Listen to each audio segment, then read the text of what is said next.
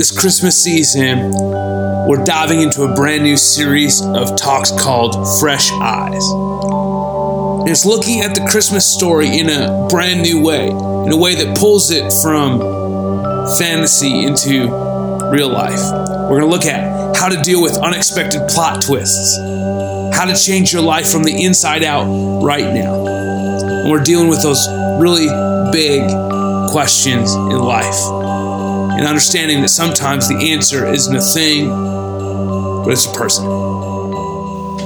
We're starting a brand new series called Fresh Eyes. We're looking at uh, the Christmas story. Now, uh, before you roll your eyes and go, I know it's Christmas time, but I don't want to hear another Christmas message, because the truth is, if you've been around church for any length of time, you've heard a lot. All you have to do, it's an easy formula. You take the number of years that you've been in church, Multiply that by the number of weeks that there are in December before Christmas, and that's the amount of times that you've heard the Christmas story. And you're like, ah, I don't know that I want to do that all again. But, but think about these words from Jesus right here in Matthew 13. If you're using the YouVersion Bible app, all the verses and notes are already on it for you. You just open it up, hit the more button, and events, and you'll see Engage Church. But this is Jesus speaking to the disciples in Matthew 13 and to the crowd gathered. They said, though Seeing, they do not see, though hearing, they do not hear or understand. The disciples were just asking some Jesus, like, how come people don't get it? It's because in the midst of all of this, even though Jesus, the Son of God, is standing right in front of them, they just can't get it because their hearts are hard and their minds are not open. But he said, Listen, if you would open your heart, if you would prepare me room, this is the promise in verse 16. But blessed are your eyes because they see, and your ears because they hear. Well, it's chaos out there. Anyone like Christmas movies at Christmas time? And you don't like Christmas movies at all? All right, that's what I'm talking about. Um, okay, what's your number one top like fa- favorite Christmas movie of all time?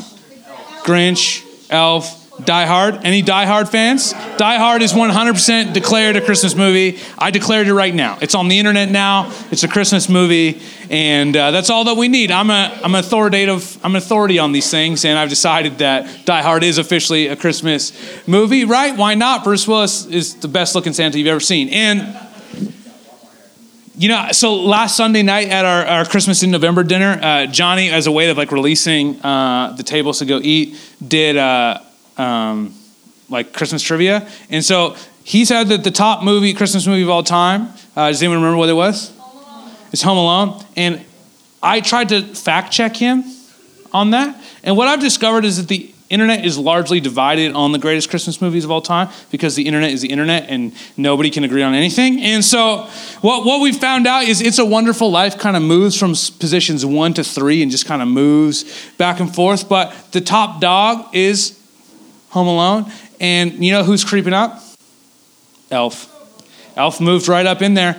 And uh, so last night, uh, I took the boys. We went to Perks Stony Plain and we did, uh, they had a family movie night and we watched Elf for their first time, like the very first time ever seeing Elf. Now, for me, when I watch movies, I don't like to watch a second time. Like, I, I want to watch a movie one time. Because the second time, I'm like, I, it's whatever. I've seen it, over it. You know, I just, I'm not the Grinch, Lauren. No, be, movies are meant to be watched one time. Anyways, so I watch, you know, I watch movies, but there's a few exceptions to my own rule that I make, and it's generally around holiday season. And you know, like I, I, I can't wait. Like we watched Elf last night, and my boys were like so excited and so pumped up, and I was like, Dad, did you know that there's a candy cane forest? And I'm like, Yes, son, yes there is. Because he's six, and that's okay. When he's 12, it's not okay. But when he's six, it's totally fine. It's like, yes, son, if you can find it, there is truly a candy cane forest, and you just need to commit your life to finding it. And it's like, that's awesome because they see it in such a different way than I see it because, you know, I've seen it a million times, and I'm like, yeah, whatever, just get to the good part, you know, just get to the, you know, we all know Santa's coming, he's going to break down, spoiler alert, with the sleigh, and it's fine. And yes, James Caan is eventually going to sing a Christmas song, and it's going to all change the world. But, I love because they just they see it for the first time and it's brand new. It's like watching Home Alone. You watch Home Alone and like they care about cheese pizza and all the stuff and I'm like I don't care about anything like that. All I want to see is those guys get hit in the face with a paint can. That's all I want to see in my life. Because Home Alone's the original fail video. Think about that for a moment. It's the original. It brings such joy to your soul as a child. That's why you like fail videos now. You watched Home Alone as a child and you're like, wow, I love seeing people get hurt. Like, I love it so much.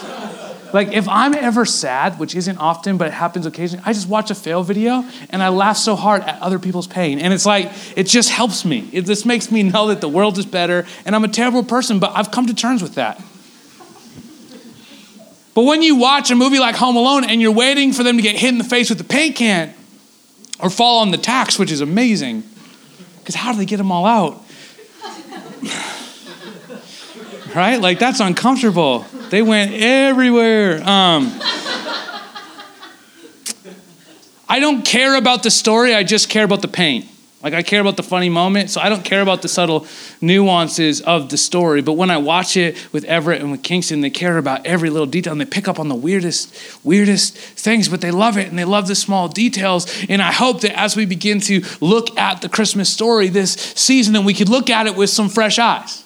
Because though we've all heard it or we've seen it a number of times, the truth is we kind of fast forward to the highlight reel moments like, okay, just get to the part when the baby comes. It's fine. Shepherds, angels, it's cool. Let's go.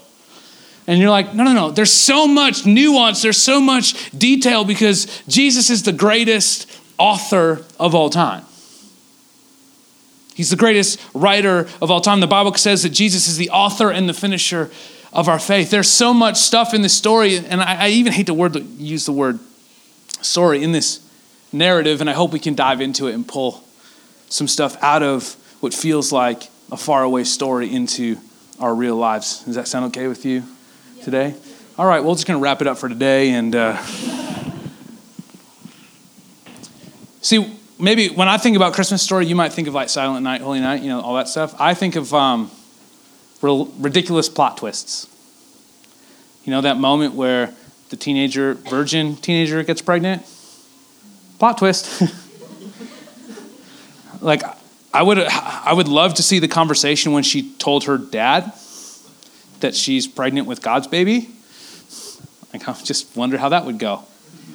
You know, like we don't think about those things. We're like, oh yeah, no, it's totally fine. She's virgin, and then God got her pregnant, and that's totally fine. What about telling Joseph's parents when they're like, sure, so an angel showed up to both of you? Okay, yeah, nothing happened, I'm sure. What about engagement on the rocks where it took an angel to show up to Joseph to, to save this marriage?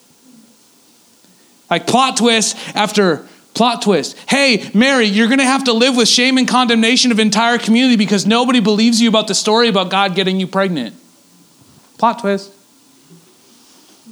And then let's just talk about the donkeys for a moment in the manger. There couldn't be any other place. Like Joseph could not go on Expedia and find another hotel room. Like there's no other spot for that baby to get born. Just like donkeys and goats bleating in the corner. And the 11 o'clock people got real concerned because they thought I said goats bleeding in the corner. And I'm like, where is that in the text? I'm like, no, that blood was Mary's. It was crazy. Yeah, it's like splash zone. It's like nuts. And it's a real life birth in a manger, in a barn. Who does that? Because if I was writing the Christmas story, it wouldn't happen that way. It would happen with pomp and circumstance because Jesus is the king of the earth and he's coming and he needs a palace and a throne room and he needs like a doctor. right? Not Joseph going, what do I what, what do I do? And the donkey's like, Meh. it's like like I was present at the birth of my children, and I can confidently say that they would not survive if I was the only person walking my wife through that process. Okay?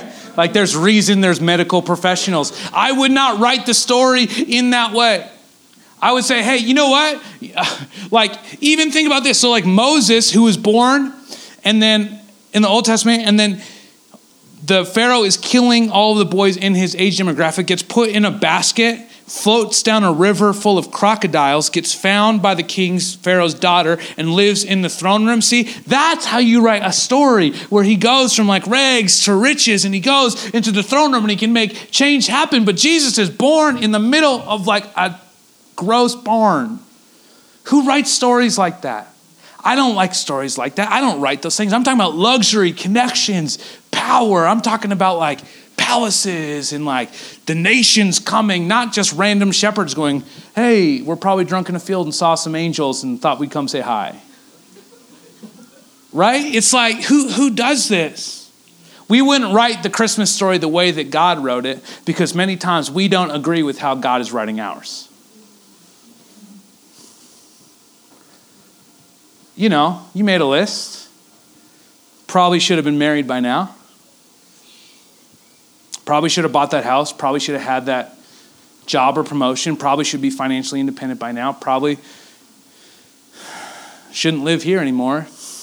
I don't know what your list looks like, but God, I'm not really thrilled. I was supposed to have three kids by now, and I'm still single, so I don't know how that's going to work. Right? We're not happy with the way that our life is going, so we can't imagine, we can't be happy with this story because we're not happy with the way our story is going. And you thought there was crazy characters and an angry Herod trying to kill people. Like, listen, we all got crazy uncles. We all got a crazy cast of characters in our own life. We got plot twists, but I, I don't know about you, but there comes a tipping point in my life where I'm just tired of plot twists. I'm like, listen, I don't need any other drama. I don't need other any problems. I'm just trying to move it forward. God, why is this stuff happening? How do we handle the chaos of life when plot twist keeps coming after plot twist where it just feels like everything is crazy and all I'm trying to do is just follow Jesus, but things are going nuts. Can I tell you today that Christmas is a reminder that God can be trusted with writing the story of your life? He can be trusted. You can trust Jesus with writing the story of your life. You wouldn't write it this way because if you were to write it, it would be very comfortable and it would be very nice, but you probably wouldn't accomplish much with your life because you are so busy enjoying the comfort and niceness. Sorry, too real? So I want to dive into this Christmas story, which we sounds like Christmas carols, but at the end of the day feels like chaos, that is the Christmas story. If you've got a real Bible, paper one, who's got one? Did you go into my bag and get that? No. Okay. says your name on it. We'll fact check that later. if you got it, we're going to go to Luke chapter 1. if you're using YouVersion, you're already there. And if you're just reading the screen, Chris is already there. But if you're using a real Bible, if you're going to go home and read this later, uh, New Testament starts roughly halfway through. We've got first four books Matthew, Mark, Luke, and John, which are known as the Gospels, which basically tell the story of Jesus, the real life account. Uh, Matthew, Mark, and Luke are what's known as the Synoptic Gospels. And the best way I can describe it to you is Matthew, Mark, and Luke are telling the same accounts in a different way from a different camera angle. It's like, you know, when you're watching your favorite TV show and they cut to another angle, and, and when they move to that second angle, you see another detail that you did not see before that connects the dots of the story. That's, what happens, that's what's happening in Matthew, Mark, and Luke is that we got different camera angles and different people pick up different things. Like Luke is a doctor and he cares about the facts and he cares about science and he cares about little tiny details. And so when he writes, he writes in that manner. Matthew is writing to an entirely different audience and Mark was dictating for Peter. So it's like there's all these different accounts that come together to create one complete narrative. But I want us to pick this up in Luke chapter 1 in verse 26. In the sixth month of Elizabeth's pregnancy. Now I'm just going to stop there, and that's how you know I'm in trouble when I just started preaching the verse and I started four words in. Elizabeth is a really nice lady who could never have a baby. She is in her 30s, which doesn't seem that old by our standards. But in this world, when the life expectancy is shorter, by the time you're in your mid 30s, there's no possible medical way you're having a baby. Because she probably got married by 12 or 13. So it's not like they haven't been trying for a long time. They've given up on those dreams, given up on those aspirations. Her husband serves as a priest, they're on a rotation. He would go in every once in a while. Crazy story about that as well when they find out they're having a baby. But by some miracle, a miracle of God, Elizabeth gets pregnant. Now, Elizabeth is related to Mary, our protagonist. She's not her direct aunt. She's kind of like that lady that you call aunt, but it's not really your aunt, but it's your mom's third cousin. So it's like related, but you know, it's like Barrhead. You know, it's like you're all kind of related, but no one really knows how or why. it's funny because it's true, Kristen. So God sent the angel Gabriel to Nazareth, a town in Galilee, to a virgin pledged to be married to a man named Joseph, a descendant of David. This virgin's name was Mary. The, the angel went to her and said, Greetings, you are highly favored. The Lord is with you. To which Mary was like, Cool, verse 29. Mary was greatly troubled at his words and wondered what kind of greeting this might be. Now you're like, I don't see anything in the greeting that would cause me concern. Oh no, not the angel showing up in the middle of the night. lights. Flashing lights, lights, right? It's just like shining in your eyes. Your room is illuminated and it's like bright and shining. The angel's like, The Lord is with you. And you're like, Was he not before? Or and are you here to kill me? Like that's always the thought process. Like when an angel, like clearly you've never had an angel show up in your bedroom if you are not terrified by the prospect of it. Most people like, this sounds really nice. Like I would love to meet an angel. Sure, you do that and let me know if your pants are clean after, okay? Like it's nerve wracking. You don't know why the entire presence of God, the glory of God, the power of God is showed up in your room and says that God is with you, and you're like, okay, I don't know what that means. What? Are you buttering me up for something? But the angel said to her, Do not be afraid, Mary. You have found favor with God. Cool. I thought I had it already. You will conceive and give birth to a son, and you are to call him Jesus. All right, I'll have a baby. He will be great and will be called the Son of the Most High. The Lord God will give him the throne of his father David, and he will reign over Jacob's descendants forever. His kingdom will never end. And then Mary does something that's entirely relatable and rational. She's got a great question. How will this be? Mary asked, since I'm a virgin. In other words, how on earth is this going to go down? Because I'm not familiar with God impregnating people, and I'm not sure what that process looks like. Legitimate question. Legitimate question. I'm not certain what this process is going to look like. I thank you for the compliments. Thank you for the honor of letting me know that God is with me, even though I thought He already was. Thank you for helping me understand that He's chosen me and that I'm chosen and I'm called. But I'm just trying to wrap my mind around how this is going to happen. You see, this is entirely relatable because you get into that season of life where God talks to you and you just know that you know that He's talking to you about something and you do it, but you're not getting the results you anticipated. And the promise is there, and the word is there, and the, the truth is there, and, the, and you know that you know, but it's just you don't know how it's gonna work. And you're like, God, how on earth is this ever gonna happen? How am I gonna be that guy? How am I gonna be that person? How am I gonna fulfill that calling? How am I gonna make that money? How am I gonna pay for this stuff? God, how? What is the process to you doing what you just told me that you're gonna do? The angel answered the Holy Spirit will come on you, and the power of the Most High will overshadow you. So the Holy One to be born will be called the Son of God.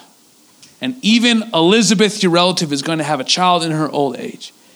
And she who was said to be unable to conceive is in her sixth month. Get this, buckle up, verse 37. For no word from God will ever fail. And I'm only stopping because I think I'm probably looking at a room full of people who needed to know that no word from God will ever fail. This is rephrased in the New King James Version. New King James, it says, For with God, nothing will be impossible. If God's calling you to it, He's going to see it through. And he's going to see you through it. How's it going to happen? God's going to make it happen. But did you notice? Did you notice what he did right there? Did you notice the whole Elizabeth thing? Did you get it? See, what happened with Elizabeth is she got pregnant with this miracle baby. What happened with Mary is she got pregnant with this miracle baby. Now, when Mary gets pregnant with the miracle baby, everyone thinks that she's been sleeping around. Everyone thinks she's broken her wedding vows. Everyone thinks that she cheated on Joseph, and they can't believe that that guy's still with her because she said that God did it and God made her do it. Yeah, like that's possible. See, if she would have stayed in her own hometown, stayed in her own place, she would have been nothing but despised and nothing but looked down upon and carried nothing but shame. And I can tell you that's not good for a pregnancy. So God made a way where there was no way. And she went and lived with good old Auntie Elizabeth and she moved in. And nobody cared that the other pregnant lady showed up because they were just so happy that that pregnant lady was a pregnant lady that they were just having a party all the time. And the other pregnant lady, Mary, nobody knew who she was. They just knew that she was another pregnant lady and nobody knew that it was God inside inside of her. So they were just like, cool, let's hang out. God created the secondary storyline, the secondary narrative. He made a space and a place where Mary could live in grace. He made a whole nother way where there seemed to be no way. But we see we miss it. We don't. We we like, ah, yeah, we heard. It. Who cares about Elizabeth? God cares about Elizabeth because God is knitting together and putting together for you and Elizabeth in the midst of your season, in the midst of your pain, in the midst of your heartache, in your heartbreak, in the midst of your success, in the midst of your weakness, so that you can have a space to go to find some grace in the midst of the turbulent time that you call this season of your life. Yeah, that was really good, and Danny got it, but that was about it. Because here's the thing we're so sidetracked by our current narrative and our one step at a time that we forgot that Jesus wrote the entire story, the whole narrative. He built the set, set, set and he made the planet. So he can think about the secondary storyline. He can think about the other narratives. He can think about that crazy cousin who's actually the only cousin that was willing to welcome you in. How's God going to do this? How's God going to do this with you? How is He going to move you into that next season, that next thing? How's He going to, how's any of this going to work out well? He's going to do it in a way that you could not even ask, think, imagine, or have dreamed up yourself. Because we're fo- so focused on the protagonist of the story, that's me, that we forgot that He was writing every other storyline going on around us. God's got you. And He cares about the details and the people the question is are our hearts open and ready to step into those seasons and places of grace and into those spaces? Are we open and ready for those relationships? Or are we so focused on getting where we need to go that none of the peripheries matter? This is how Mary answers that angel. See, because when I think of Christmas stories, often we quickly go to silent night, holy night, all is calm. Right? We just like all is calm, all is right. We go straight there. We're like, wow, that's so peaceful. Could you do that one more time? No, I can't. the auto tune remix is coming out soon. Um, that's what we think of, but you know, all this calm, silent night, that's not how this played out in real life. We're talking about chaos. We're talking about a season and nine months of pain and shame and condemnation and trying to figure out how this is even going to work and how you're trying to explain it to your mom that God gave you a baby. When things get real. And this is her response to the craziness and to the chaos, and this blows me away. This is her response. Verse 38 I am the Lord's servant, Mary answered. May your word to me be fulfilled. What? You know, she's probably 14 years old right here. And her response to the angel in the bedroom saying, God's going to get you pregnant with a baby and everyone's going to hate you and you have to explain that to your family is, I'm God's servant. May your word to me be fulfilled.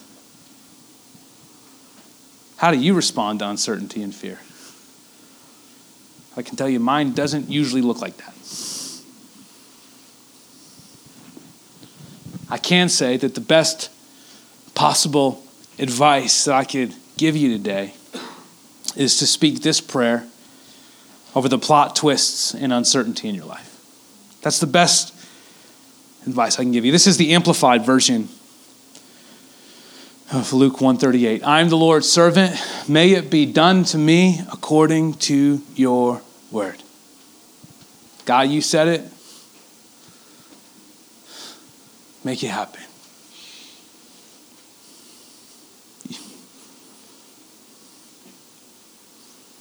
Now, here's what's crazy because we see the Bible as a collection of, of of stories and narratives. We think that Mary's narrative end there, and yet it begins this 33 year journey with this son called Jesus, who's the Son of God, who's sinless. You think that his brothers enjoyed his their older brother never sinning? No.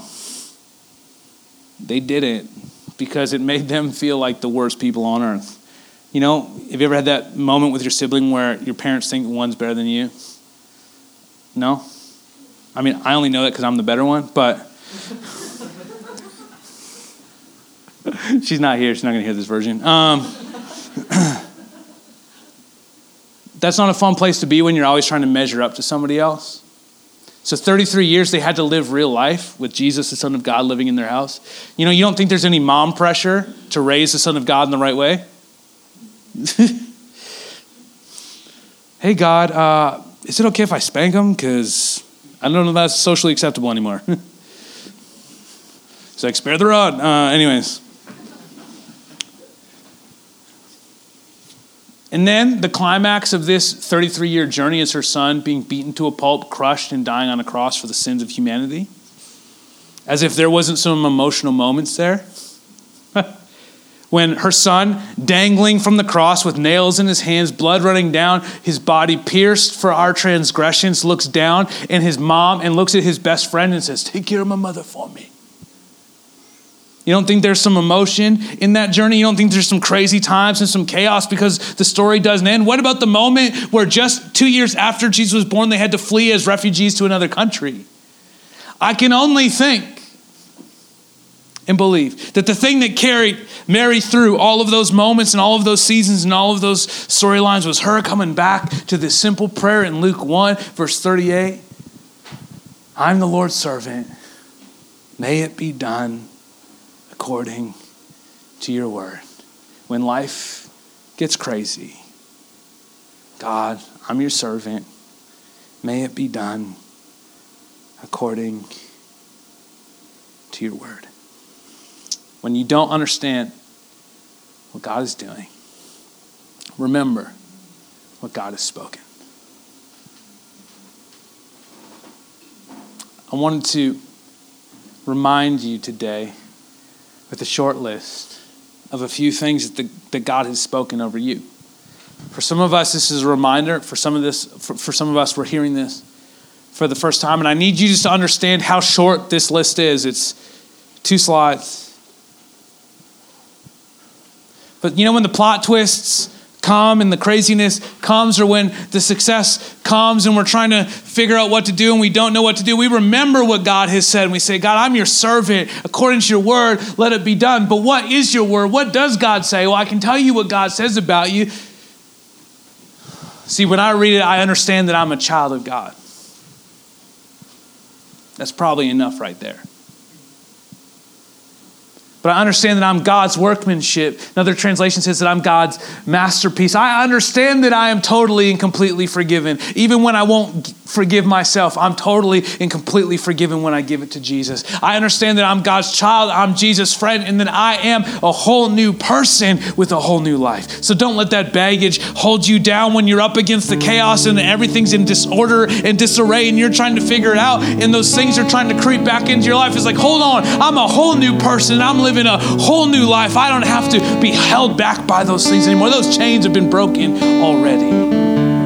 And then God goes on to say that I am a place where God's spirit lives. So when the voice of condemnation says you're not good enough, you don't you don't mean enough, God wants nothing to do with you. You say, "Hold on. God doesn't only want something to do with me. He doesn't want to be near me. He wants to be inside of me." Because I'm the place where God's spirit lives. You don't come at me with that. Oh, and by the way, because I forgot it, we're reminded that we're totally and completely forgiven because you still don't believe me. Even though he paid the price 2,000 years ago on the cross and we celebrate it every Easter, we still forget most of the time that God cares deeply enough for us to take on that punishment for us. I'm created in God's likeness. He doesn't like the way you look. He loves the way you look because you like look like him and he's trying to help you look more and more like him every day. I'm a citizen of heaven, which means I got a whole different set of rules and responsibilities. I got access to things that you would not believe. And to finish this brief, short list, I want to remind you today that you and me, both of us, are greatly loved by God. So when the plot twist comes, when the narrative changes, when you succeed or when you fail, and when you don't know what to do, what's next, remind yourself of what God said. Pray this prayer God, I'm your servant. I'm just following you one step at a time. May your word to me be fulfilled. Can I tell you, I don't think it's a mistake that you've been listening to this. We all go through things, we all wrestle with things, but those things in your past, they don't need to define you. If I could encourage you of anything today, take what you've heard, put it into practice, give it all to Jesus. We're here for you. If you want to connect with me, my personal email is brett, B-R-E-T-T, at engagechurch.ca. I'd love to pray with you. So thank you so much for taking your time to listen. Have a great week, everybody.